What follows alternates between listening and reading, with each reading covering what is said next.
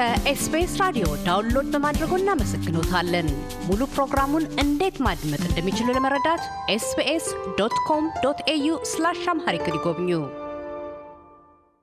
ዶክተር ሙሴ ደሳለኝ አረጋ በተባበሩት መንግስታት የንግድና ልማት ጉባኤ በአፍሪካ መምሪያ የማምረት አቅምና ዘላቂ ልማት ንዑስ መምሪያ ኃላፊ ጋር በቀዳሚው ክፍል ቃለ ምልልሳችን የማንነት ፖለቲካና የግጭት መንስኤዎችን፣ ከሰሃራ በታች ያሉ የአፍሪካ ሀገራት ምጣኔ ሀብታዊ ተግዳሮቶችና የብሔራዊ ካፒታል ግንባታ አስፈላጊነት አስመልክቶ ተናግረናል። ወደ ሁለተኛውና የማጠቃለያ ቃለ ምልልሳችን ያመራ ነው። ኢትዮጵያን ጨምሮ ከሰሃራ በታች ያሉ የአፍሪካ ሀገራት ከማንነት ፖለቲካ ሰለባነት ይልቅ ብሔራዊ አንድነትን ሊገነቡ የሚያስችላቸው የፖሊሲ ቀረጻዎችና የተቋማት ግንባታ ትግበራን እንደምን ግብር ላይ መዋል ይቻላቸዋል በሚል መጠይቅ ነው። ምክረ ሐሳብ አላቸው። እንግዲህ ዋናው ይሄ በደንብ ለመመልከት የሚገባን ጉዳይ ነው። ከዛ በፊት ግን ይሄ ካልሆነ ይሄ ችግር የት ያደርሳል የሚለውን ከታሪክ በመነሳት ከቅርብ ጊዜ ታሪኮች በመነሳት አንድ ሁለት ነገር ልበልና ወደ ጥያቄ ልመለስ። ከኮሙኒዝም ውድቀት በኋላ እና ከቀዝቃዛው ጦርነት ለአፍሪካ እንኳን ቀዝቃዛ አይደለም ሁልጊዜ እንደምለው በኋላ ብዙ አገሮች ፈርሰዋል። ዩጎዝላቪያ እንደምሳሌ ልትጠቀስ የምትችል ሀገር ነችና ሀገር አንድ ሆኖ እንዳይኖር አደጋ ሲፈጥር አይፈናል። ጎሳዎች እስከ መጠፋፋት ሲደርሱ ተመልክተናል። ኤትኒክ ክሊንሲንግ ጄኖሳይድ የሚባለው ነገር በአፍሪካችንም በተለያየ መልኩ በብዙ ሀገሮች የተከሰተ ጉዳይ ነው። በቅርብ ስለሆነ ስለ ሩዋንዳ ነው በብዛት የሚነሳው እንጂ አደገኛነቱ በታሪክም ቢሆን በሚገባ ተመዝግቦ ያለ ነገር ስለሆነ ይሄን እኔ ማየው ሪሊ የዘር ፖለቲካ የሚያራምዱ ሀገሮች በአጠቃላይ የኛንም ሀገር ጨምሮ ማለት ነው በእሳት እንደመጫወት ነው የምቆጥረው። ሁለተኛ ነገር ምንድነው ለማለት የምፈልገው ልማት ወደ ኋላ በቀረ ቁጥር የከተሞች እድገት እጅግ በጣም አነስተኛ በሆነበት በአፍሪካ በተለይ በሰሃራ በታች ባሉ ሀገሮች ላይ የዘር ፖለቲካ አደገኛነቱና ጎታችነቱ እጅግ የከፋ ነው። ከተማዎች የለሙበት ወይም urbanization በደንብ እያደገ በሚሄድበት ጊዜ የዘር ልዩነቶች እየጠበቡ እንደሚመጡ ብዙ ጥናቶች ያሳያሉ። ሰዎች በጋራ የመኖር በጋራ የመተጋገዝ የመተሳሰብ ድልድይ ፈጥረው ልዩነታቸውን አጥበው የመኖር እድል የሚከፍተው የከተማዎች መስፋፋትና ማደግ ነው።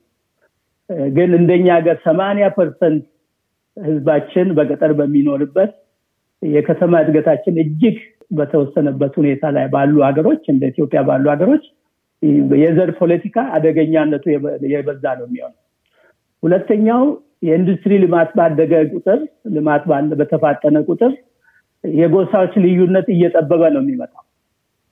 የጎሳ መጥበቡ ይቀርና ሀገራዊ ብሔራዊ አንድነት በልማት ላይ ያተኮሩ ጥቅሞቻቸውን አድሬስ ሊነግን እንደኛ ሀገር እጅግ በጣም ዝቅተኛ የሆነ ኢንዱስትሪላይዜሽን ባለበት የጎሳ ፖለቲካ ከጥቅሙ ጉዳቱ ትያለ ነው የሚመጣው። እና ዋናው ትልቁ ነገር ልማት ላይ ያተኮሩ ልማትን በሚናስፋፋበት ጊዜ የጋራ ተጠቃሚነት በሚኖርበት ጊዜ ለሁሉም ዜጎች እኩል የሆኑ የሥራ ዕድል በለው የኢንቨስትመንት ዕድል የማንኛውም ዕድል በሚፈጠርበት ጊዜ የመግባባት አንድ የመሆን የመተሳሰቡ ነገር እየጨመረ እንደሚሄድ በርካታ ጥናቶች ያመለክታሉ። ሶሺዮሎጂ በተል አንትሮፖሎጂ ዴሞግራፊ ጂኦግራፊ በመስኩ ሁሉ የተደረጉ ጥናቶች የሚያሳዩት ይሄንን ነው። እና ለልማት ትኩረት መስጠት ትልቁ መፍትሄ ይሆናል በረጅም ጊዜ። ሁለተኛ እንደ መፍትሄ ተቀምነውኛ ሀገሮች ሪሊ የአንድነት ፖለቲካ ይሄ የጉልበት የኃይል አንድነት አይደለም። በስምምነት ላይ የተመሰረተ ሀገሮች መንግስታት አውቀው በውቅ በህዝቦች መካከል የሰላም ድልድይ በማስፈን ሰላም በሚፈጠርበት ሁኔታ በማመቻቸት ህዝቦችን አንድ አድርገው ለአንድ ዓላማ ለአንድ ብሔራዊ ዓላማ በማነሳሳት በሚያተኩሩ ፖሊሲዎች ላይ ቢያተኩሩ እጅግ ጠቃሚ ይሆናል ለረጅም ጊዜ። ይህ እንግዲህ በአንድ ጊዜ ዛሬ ተነስተን የምናደርገው ነገር አይደለም። ልማት እየተፋጠነ አገሮች እኩል ተጠቃሚ ዜጎች እኩል ተጠቃሚ ይሆኑ እኩል ቢሀብት ክፍፍል እኩል ተሳትፎ በፖለቲካ በሚሆንበት ጊዜ አንድ ሀገር የማብረስ አቅም እያደገ ዘላቂ ልማት እየተስፋፋ ህዝቦችም እኩል ተጠቃሚ ይሆኑ ስለሚሄድ ትልቅ እድል ይሰጣል ብለን ነው የምናስበው። ይሄንን ደግሞ አይተናል። አሁን ቦትስዋናን ልጥቀስልና ቦትስዋና ልክ እንደኛው ሀገሮች ብዙ ጎሳዎች ወይንም ትራይብስ ነው የሚሏቸው እነሱን እንኳን ለኔ ልዩነት የለውም ክፍል ክፍል ነው በተለያየ ስም መጥራቱ ብዙ ለውጥ የሚያመጣ አይደለም። ግን በጤና አደረጃጀት በጤና አስተጣጥ በጤና መስክ ከ95 በላይ ሴቶች የሚወልዱት በሆስፒታል ውስጥ ነው ቦትስዋና ውስጥ ዘጠና አምስት ፐርሰንት እንደሌሎች አገሮች ማለት ነው እንደበለጸጉት አገሮች ማለት ይችላል። የጤና ሽፋን ብቻ ሳይሆን የትምህርት ስርጭቱ ጎሳን መሰረት ያደረገ ሳይሆን ሰዎችን ዜጎችን መሰረት ያደረገ ነው።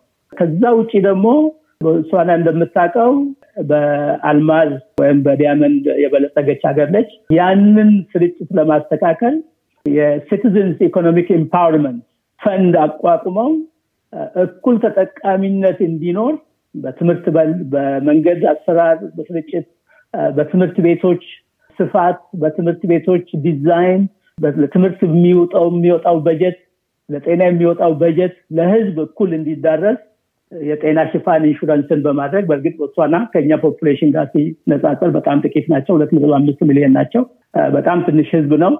ግን ፖሊሲው አንድ እንዲሆኑ አድርጓቸዋል።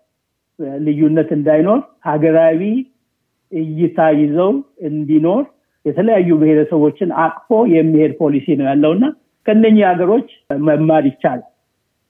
ሌሎች ሀገሮች እንደ ኬንያ ወይም ናይጄሪያ በኮንስቲቲዩሽናቸው ውስጥ እንኳን የዘር ፖለቲካ ሩዋንዳ በርግጥ ከ1994 ጄኖሳይድ እንደ አውሮፓ ቆጣጠር ከዛ ቀጥሎ ነው እንትን የተባለው እና በህግ የተከለከለበት በህግ የታገደበት ሁኔታ ሲኖር ሀገሮች አንድ አይነት መፍትያቸው ላይ ልማታቸው ለሚያፋጥን ጀስቲስ እንዲኖር የሚያስችሉ ፖሊሲዎች ላይ ያተኩራል።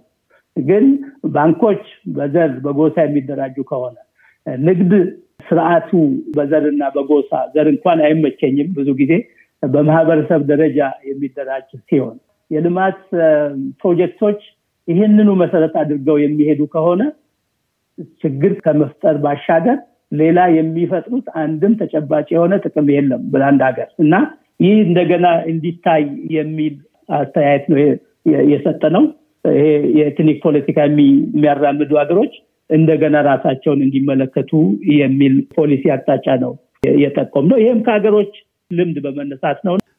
የዲሞክራሲ ባህል እየገሰፋም ሲሄድ ኢንስቲትዩሽኖች ዜጎችን በኩል የሚያሳትፉ እሱን ለመጥቀስ ነው እና በጣም አስፈላጊና ለሀገራችንም ለወደፊቱ እንዲህ አይነት ሰላም ተንከምንኖር በልማት ላይ እንድናተኮር ይረዳናል የሚል ነገር አለ። ዶክተር ሙሴ ደለለኝ አረጋ በተባበሩት መንግስታት የንግድና ልማት ጉባኤ በአፍሪካ መምሪያ የማምረት አቅምና ዘላቂ ልማት ንዑስ መምሪያ ኃላፊ ስለ ቃለ ምልልሱ እናመሰግናለን።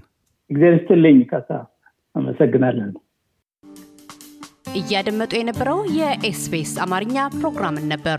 የፕሮግራሙን ቀጥታ ስርጭት ሰኞና አርብ ምሽቶች ያድምጡ። እንዲሁም ድረገጻችንን በመጎብኘት ኦን ዲማንድ እና በኤስቢኤስ ሞባይል አፕ ማድመጥ ይችላሉ።